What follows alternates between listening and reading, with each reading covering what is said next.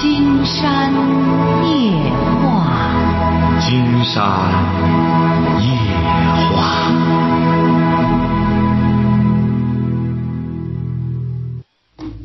晚上好，听众朋友，我是您的朋友金山，很高兴和朋友们相会在午夜。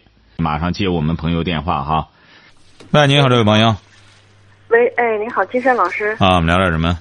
哎，你好，我今天想向您倾诉的是，也是庸俗的婆媳关系吧。嗯，甭客气，您说怎么了？嗯，就是我跟我老公结婚的，结婚之前吧，也有很多追求者，但是当时也是因为我老老公细心勤快，还对我确实很好，所以我选择了他。嗯但是真正生活在一起的时候，就发现他的家庭环生，他的家庭成长环境和这个他们家的整体观念，确实跟我家完全不太一样。嗯就我婆婆在他们家吧，地位很高，也是那种儿子和老公都是端着的那种人。嗯，怎么说呀？就是我公公本身在公司也有一定的地位，所以我婆婆就是有很强的优越感。在在我们结婚之后吧，就婆婆好像就时不时的，也许是她一种习惯吧，时不时的就想说我两句。嗯，就是可能是不是说你不行吗？不是说您说不着吗？啊？说您说不着吗？我觉得我没有什么问题，就比如这么说吧，我们啊刚、我们刚刚结婚领了证儿了吧，嗯我们都坐在桌桌子上吃饭，然后他就、比如说跟我老公说，你看看你，嗯，之前那谁谁谁给你介绍那个个子又高的，挣钱又好的，挣钱家庭又好的，那工资又多的，你看你不见面，你看看你找了他了，守着你的，当着你的面吗？啊，对呀、是当着我的面子的呀，我自认为我确实对他不是，我自。不是，秦然觉得你这更可以理解了。您婆婆是不是就是在家里管家呀？对，嗯，对，就我婆婆的脾气不好，很不不不不不，这和脾气两码事儿。就是说，您公公是个公司的头儿，是这意思吗？哎，对，您婆婆就是个家庭妇女。嗯，不，我婆婆她也有一定的工作，但是我觉得她确实就是素养不是很高啊，对呀，这不就是很典型了吗？这很简单，就是不是就是这样的人，他才会说出这种话来。你比如说吧，他没有恶意，就是说，像您婆婆这样的人，她就是因为老公呃老公还有一定的社会地位，是不是啊？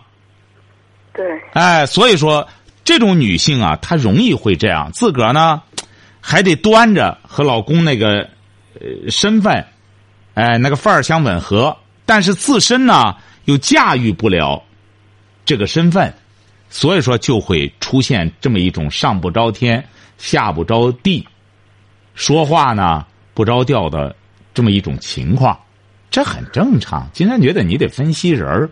如果要是您婆婆真要当您的面说出这个来，金山觉得你完全没必要生气了。你要素质高的话，你就会觉得啊，是啊是啊，您就干什么不就得了吗？你看，你反而这个思路呢，跟着你婆婆走。你看，你一开始就给金山先首先呃表明了，其实我找他之前的时候，有很多追求我的，因为他追得急，我嫁给他了。这就是金山谈的现如今最典型的一种年轻人的婚姻，就是女孩子往往给男孩子说：“哎呀，公主啊，终于下嫁了。”你不知道在这之前的时候，多少人像我看小伙子也是这样，没办法，王子啊，在这之前的时候，多少人都干什么，我都这样。说白了，是个人。您说他要是个女的，咱就说他要想招惹一大帮人追，谁都能招惹一大帮。一个男的，他要弯到篮子就是菜的话，他也能划了一大帮女的。但是那个都不能叫恋人，都不能叫妻子。所以说，真正最终你选上这个老公了，最终他选上你这个妻子了，这就是百年千年修来的缘分。嗯，怎么说呀？就是，嗯，之前我们感情也挺好的。大点声因为怎么说？哎，怎么说呀？我说之前我们的感情也算不错，也挺好的。然后她，因为毕竟是我婆婆嘛，她是长辈，所以之前我一直都能忍，而且我自认我确实对她不错。但是自从有了孩子之后吧，我确实忍不了了。怎么呢？为什么？为什么？就比如这么说吧，我觉得我婆婆也应该是女人，她应该也生过孩子，也坐过月子，但是她确实对我不能说她不善良，不能说她不好吧，但是她确实不善良。比如说我刚有了孩子两个月的时候，就因为我家冷，婆婆家暖和，就去婆婆家住了一段时间。但是婆婆是那种从来不干活的人，后来就嫌可能有点麻烦，就把我们赶回来了。就包括在婆婆家，她也是从来不干活。你看我生完孩子才两个月，然后她把衣服堆进洗衣机里，把碗筷都堆进池子里面，然后就等我去洗。我其实就觉得在那段时间里面，也就是这真是一泪洗面吧。关键是我特别伤心的是，我觉得就是我老公吧。确实，他没有一个公正的态度，包括就是那种假意的安抚安抚我都没有。你明明知道是假意的，为什么需要那种假意的安抚呢？因为我知道，毕竟他是，就是毕竟他是儿子。因为咱们也理解，就是任何一个儿子，他都不是不是你的最大的关键，这位朋友哈，您得生活的脚踏实地起来。您现在生活的太虚，晓得吧？你生活的虚，在一个是生了孩子冷，再怎么着解决不了吗？不行，买个电暖气。明明去了之后知道，婆媳之间有很多东西不滑烫，这不找着去找着添堵吗？你是找上门去找麻烦去，这是。你明明知道这样，就告诉你老公不行，给我买个电暖气，我干什么这？我让屋子里你孩子受不了，干什么着？你也别去，非得找麻烦去。你这没啥事儿。说白了，这就属于您是您老公是独生子吗？对对。你呢？我也是。你是独生女，哎，这就是典型典型的独生子独生女，晓得吧？独生子独生女呢，在家里呢，都是把她当成，呃，呃，独生女呢就当成小公主养，独生子呢就当成小皇帝养。为什么呢？就是说，我们很多父母都有一种奴性心态，就觉得不是不是这个倒不是。为什么？就是我的意思是说，就是我的婆婆就是对我。不好的原因也是因为他从小也没有带他的儿子长大，所以他也确实不心疼他的儿子。所以我对这段婚姻就是现在确实特别后悔，也特别失望。因为我觉得是我关心我老公，就比如说他父母不心疼他，他非常辛苦，然后回去之后他妈还让他干这个活干那个活哎呀，你怎么还你怎么还不是呢？说明人家教子有方，这不然他儿子还非常孝顺他妈吗？是孝顺他妈，但是。但是我觉得，但是你没有悟到这个道理吗？不是吧？但是你没有悟到，你应该跟着你婆婆学吗？很多父母对孩子们这种骄纵，哎呦，关心的不得了的，孩子反而不领情，这就是什么呢？这就是棍棒贫寒才出孝子，孩子起小就得这样教，你整天拿着他放纵，说白了，教子如杀子。你看人家你这个婆婆教育的儿子很成功啊。再怎么说，儿子这么爱你，当初追你怎么着的？但是当你和他妈发生问题的时候，人家站在他妈一边，你不觉得你婆婆值得你去学吗？你还觉得你婆婆也没关心他，也没爱他，他凭什么要心疼他？他一个儿子年年轻轻的，他不该遭点罪吗？哪个人不是遭罪过来的？你得想一想。所以说，这位这位朋友啊，你一说。金山就感觉到您的观念方面有问题，理念方面有问题，这就是金山的判断，不用你说太多，金山马上就感觉到你的理念有问题。所以说，你千万不要说现在后悔，你找了个挺好的家庭，叫什么家庭呢？就是有家规的家庭。你这个婆婆，但是金山觉得你这个婆婆倒不错，应该说还不错。我才生完六十来天的孩子，然后我希望就是晚，因为我确实晚上没有人给我做饭，然后我希望我婆婆婆晚上给我做饭，我晚我婆婆晚上就拿。你希望您听着哈，这位朋友，您听着，您听着，您听着，金山讲，你希望可以，你梦想都可以，你婆婆可以不做，就这么简单。你明白这个道理吧？这就叫会做长辈，你可以希望。他可以不做，他可以不按照你希望的去做。再者说了，你老公也能挣钱干什么的？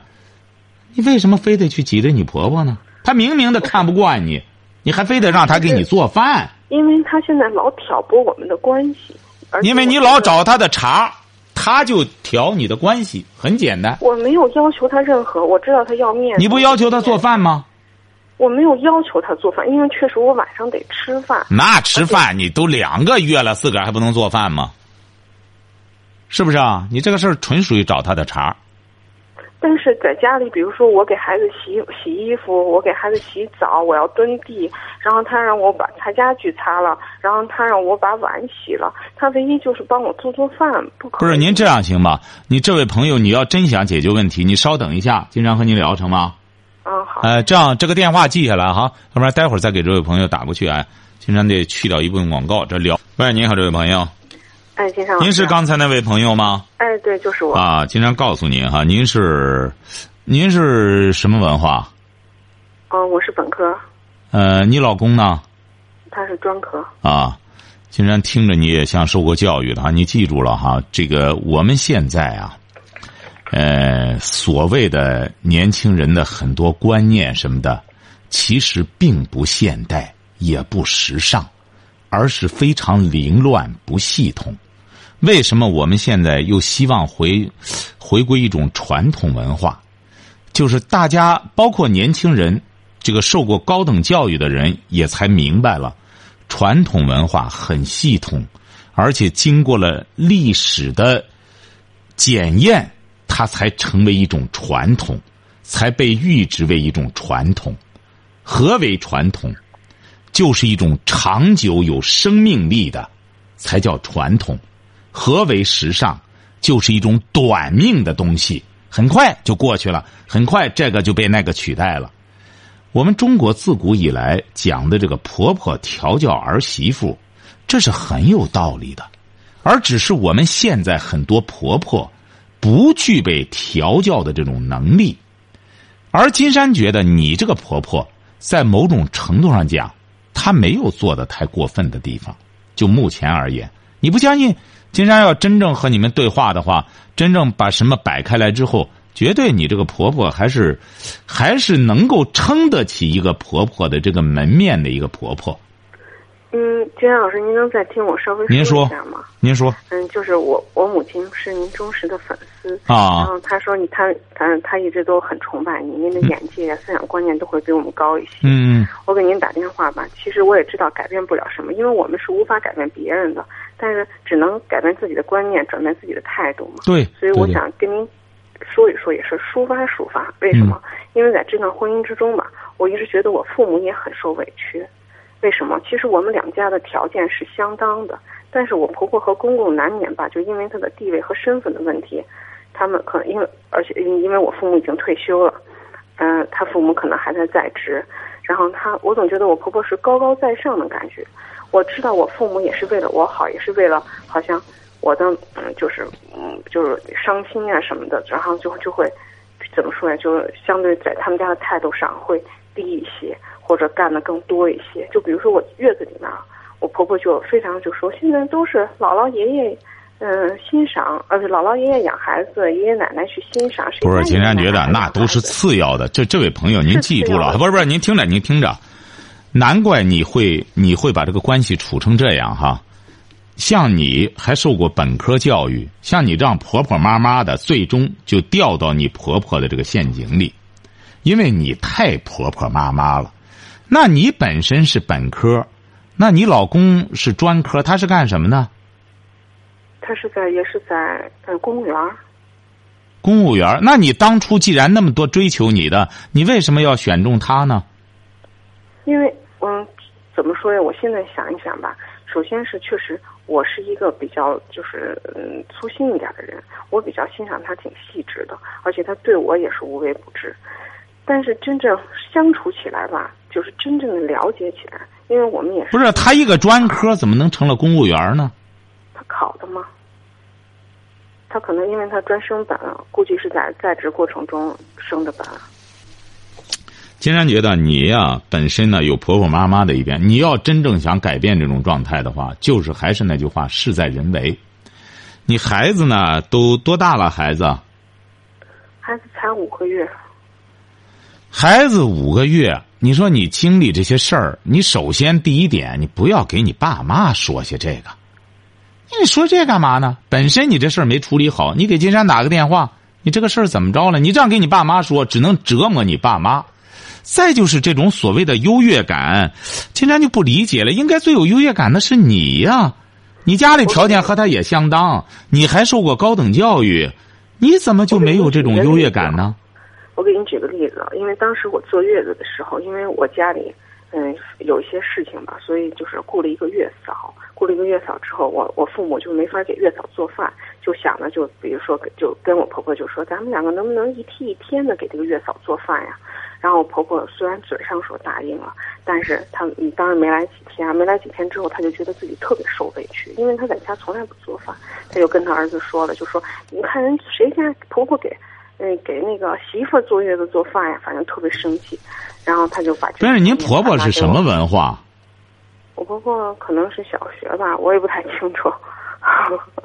不是不是不是不是，今天不是不是不是，哎，这这位朋友不不不不，哎呀，金山觉得您您您的确是您您您婆婆也算找对茬了。您说您婆婆本身这个见识，不是您婆婆本身这个见识，做人在个桌上说话这么不得体，你怎么还和她这样？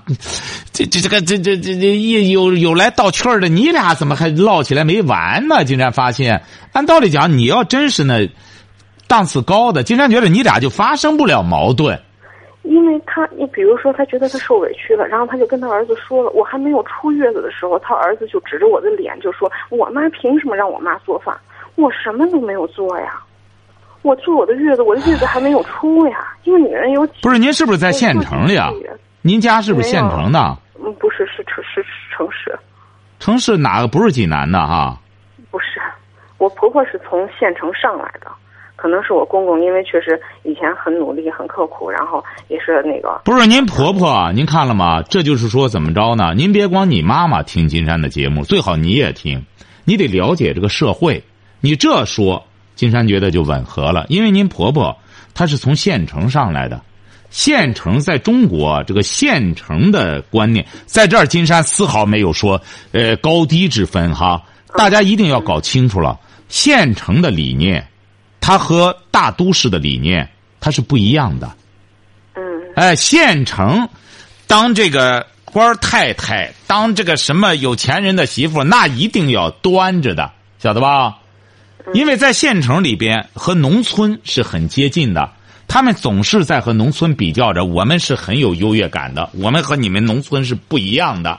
他们要随时分清这个界限，有的时候县城的一种理念。它和这个都市的理念格格不入，就在这儿，因为中国县城这一部分，它这个过渡阶段这一块，就好像怎么着呢？就好像是中国的小学老师、中学老师、大学老师是不一样的。你有的时候一看这个中学老师，他往往是挺累，为什么呢？这个中学老师啊，他老想和小学老师区别开来。我不是小学老师，我是中学老师。所以说，他得有知识分子这个范儿，但是和大学老师比呢，那大学他又觉得自个儿和大学老师距离太远了。所以说，夹在中间这一块的这一部分人，往往有的时候，他就做人很谨慎。像你婆婆也是这种，她生怕失去自己这种身份感，晓得吧？你得了解这一部分人。为什么毛主席曾经写过一篇文章，叫《中国社会各阶级的分析》？金山觉得分析的就特别到位，他对这个小知识分子的特点，这个知识分子的特点，他都一点点的分析开。所以说你呀，你要想真正解决这个问题，您听着，这位朋友哈，嗯，您首先，你今年应该不大吧？哦，我三十。你三十呢？嗯。金山觉得你有点婆婆妈妈。金山直言不讳哈，嗯哎，您可不要弄得婆婆妈妈的。你才三十，你也是大学毕业，你要想和你婆婆解决好这个问题，很简单。您知道怎么办吗？少来往是吗？不是少来往，这个人啊，就是说，这个人呢，为什么人们说一个巴掌拍不响？这个人为什么？这个人啊，你看发生矛盾也是这样。他俩旗鼓相当，他俩才会干仗。你呀，什么时候这个层次提起来之后，你和你婆婆，她想和你干仗，她没法干仗，你俩干不上。金山为什么老举例子说那个蟋蟀？那个蟋蟀玩过蟋蟀的人知道，它那个牙板子不一样的时候，一个小牙板子，一个大牙板子，它俩是不咬的，因为它俩没法咬，档次实在对不上茬子。所以说，你现在为什么和你婆婆正咬成茬，说明你俩旗鼓相当。这是金山给您到底的忠告。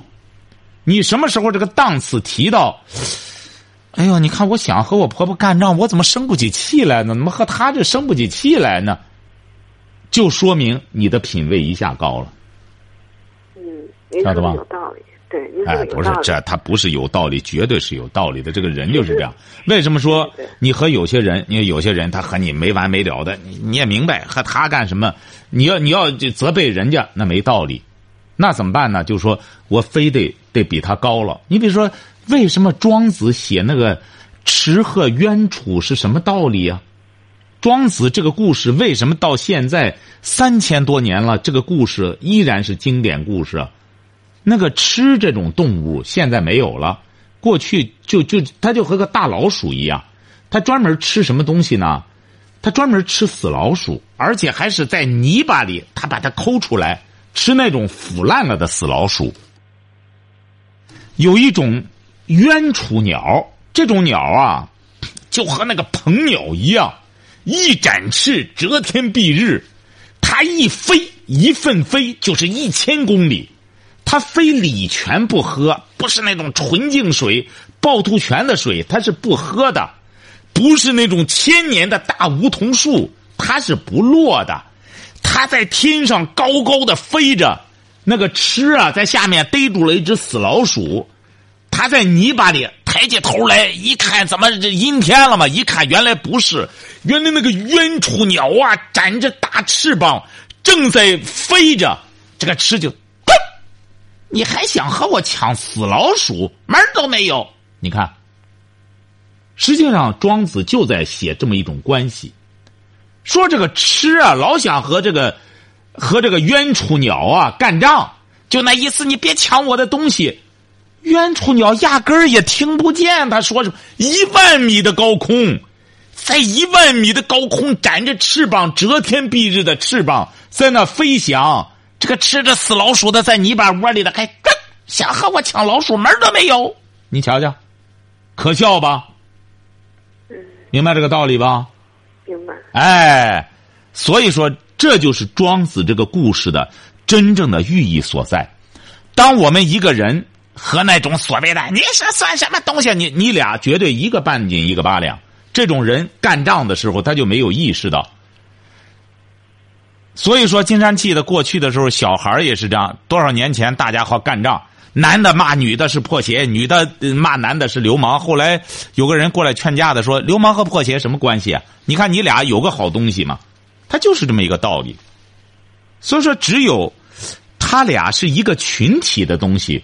他才干仗，就像大象，你看大象很少和这种包括这个狼什么的都和他发生不了这种争斗。包括这个，你看狼那个动物世界也是这样，狼本来想尝试着去和大象干仗，什么搏击的，哎，咬屁股什么的，压根儿那个皮也厚，根本就干不上仗。最终狼也就放弃了，他没法，他和大象发生不了争斗，因为大象也不屑于和他发生争斗。大象那个腿那个皮，狼都无处下口，晓得吧？你要真正金山觉得呢，你应该还是有一定修养的。所以说，果然你也受过高等教育，不要再絮叨了。你这么年轻，三十岁，不要去最终陷到你婆婆。你说你婆婆，她就是个小学文化，从县城里来，老公呢一下子再有俩钱儿，干什么了之后，人儿子干的也不错。还是个公务员，在人家看来，我们这一家人绝对在你们城市里边一点都不差。我们干什么？他本来就有肚子气儿，晓得吧？他觉着你是城市的，有什么了不起的？我们怎么着的？他容易形成这么一种抵触心理。你反而和他要示弱。你要聪明的话，和这种人要示弱。哎呀，是啊，妈，你看你这，哎呦，你这个品味，我就觉得特别高。你这个档次，你比城市人还还厉害呢。你干什么？高兴了就给他这么两句儿。哎，就是平时呢少扯就成了。他不是一类人，你聊不到一块儿去，晓得吧？对，哎，你就甭想着怎么这个关系，你得怎么着呢？金山觉得你是你最重要干的一件事是什么？你知道吗？带好孩子，不要，带好孩子，教育好孩子，这是一个方面。再一个是你得用你的品味来对你老公施加影响，因为你老公是从县城出来的，县城出来的本身就对都市人有着一种不服气的偏见，晓得吧？我觉得他是什么？这个这点就是他虽然是在城市，就是嗯出生成长的，但是确实他，你想他受到不是金山在告诉你啊，不是不是，金山在帮着你分析这个人，不，并不是说县城不好，县城的人有的时候很要强，晓得吧？是是，哎，因为怎么着呢？他就觉得，因为人县城就觉得你城市什么了不起的，我们这也是非农业人口，只是我们是他这个人啊较劲没什么不好，所以说有很多县城出来的人特别要强，很上进，为什么呢？就是他们有着一种不服气的心理，晓得吧？较劲的心理。你为什么反而北京人？你看北京人是很宽容的。真正的老北京，你到了老北京之后，哎，他对谁都非常宽容啊！你哪来的？为什么说你看北京胡同里的老太太可宽容了，非常的这个和蔼。你只要外地人来了，哦，哪来的？哦，山东啊，山东那怎么样啊？山东人民过得怎么样啊？哎，都干什么的？为什么呢？这就是京城的一种范儿，那种包容性。为什么呢？一直在北京，晓得吧？嗯哎，所以说，不要去叙述这些东西，不要去追究这些东西，从自身改变，更不要把这些乱八七糟的事儿再告诉你爸妈，让他们添堵，好不好？对，再有什么事儿，你随时可以给金山打电话，好不好？嗯好好嘞，好，再见哈。嗯，为什么金山说有些问题，我们要思考的时候，你要是说这个过去说这个庸医，庸医拔剑，说这个人啊挨了一剑，一下子射进去了，这个庸医怎么办呢？他给你把剑杆去掉，完事儿了。人说我怎么还疼呢？那是内科的事儿，外科我已经给你锯掉了。你看，还不如不让他治呢。他治的结果就是给你把箭头留到肉里了。同样，精神问题、心理问题、感情问题也是这个道理。喂，你好，这位朋友。哎，金山老师，哎，我们聊点什么？啊，我想说一下我的婚姻问题。啊，您多大了？嗯，我三十四岁了。哎，说吧。那个，我老公大我十岁，他是二婚。啊，嗯，我们结婚今年十一年了。结婚十一年啊。对他之前有一个男孩儿，嗯，一直也没有联系。去年的时候考上大学了，然后就说来认他爸爸。嗯嗯，认他爸爸，然后就是就是当时我老公说给他一万块钱考上大学，我说行给吧。然后之后就一直要钱，一直要钱。唉，就是就是那个孩子就是故意的想让我们两个离婚，他就是半夜发短信，就是提钱的事儿。嗯，嗯，我想离婚。你想离婚？对我们，我现在我儿子九岁了，嗯，我想这样没有头。哼。你这老公是干嘛的？他就是在车上安装设备，给车上安装设备。他现在出出出差了，没在家。不是您爱他吧？竟然 就不理解，不是不是，您爱他不爱他？哎，我们感情很好，啊，感情很好。他这个儿多大了？二十了。二十了，他顶他要钱，你可以给他爸爸说，该给的给，不该给的。是啊，他现在上上大学吗？不是啊？对呀、他他现最近就是就关键是我们之前抚养费他都给过了，然后就是说孩子都改姓了，都没通过他，孩子都改姓了。之前我们该给的已经给过了。哦，给过了之后，那剩下来就是他老婆给了的呀。对呀、他已经就是说他现现在抚养那么大，就是现在他他老婆就是说现在孩子长大了，孩子要认爸爸，其实就是他老婆，就是他托幼的孩子让孩子来要钱。他老婆又结婚了也。对，去年刚结的婚，孩子考上大学他才结婚。哦，他这个孩子现在就是感觉小的时候没得到父爱，就是不想让我们过好。他现在就是说想让我们离婚离婚，然后我老公偷偷的给了他钱，我本来是不知道，然后他半夜发一条短信来，就是让我知道这个钱的事儿。不是他那个，你俩不是都结婚十一年了吗？对啊，当初他是因为你离的婚吗？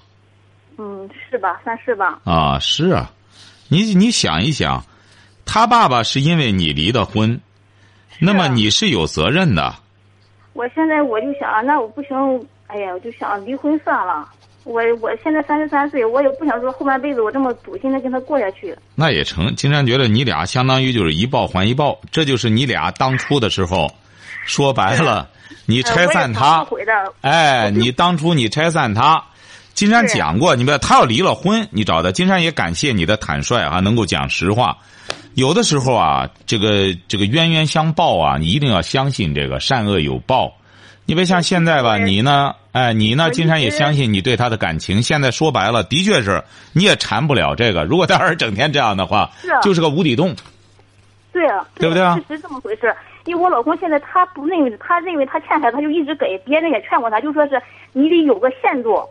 那不行的。他，您听着，他的确不，因为他年龄不像十年前了，晓得吧？对，是。他也在忏悔。你想想，他当初为了你。那么狠心的把这么小的个孩子给丢掉，晓得吧？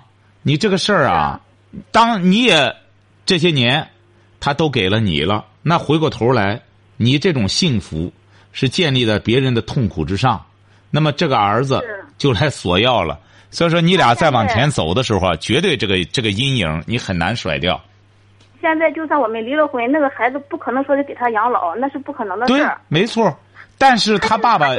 他爸爸甘心，但是他爸爸心甘情愿。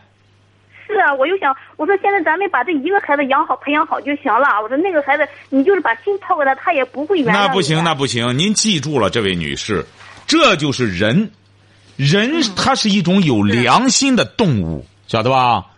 是。这个人啊，要要是受到良心的谴责的时候，您记住了，他是很痛苦的，晓得吧？你看那个。什么上那个于连不就是这样吗？那个于连，我们的红与黑说为什么他成为经典？红与黑最终就是他那种做人没有人格，最终他连命都不要了。那女的救他都不救了，他一看我活的太卑微了，整天在女人身上这样贪便宜干什么的，最终他自己放弃了自己的生命。晓得吧？那那你的意思就是我我想我想离婚？不一定可以，不一定离婚。你呢，实在不行的话，你抽个机会，你老公也在家的时候，我们再聊聊吧。因为现在光和这个事儿光和你聊没用，晓得吧？嗯嗯。哎，好不好？嗯好。哎，好嘞，好，再见哈。嗯。是这个事例，给我们很多朋友提了个醒。人的幸福就是这样。你看当初女孩子，你想她今年她还这么小，她十十年前，你看她才多大？好，今天晚上金山就和朋友们聊到这儿。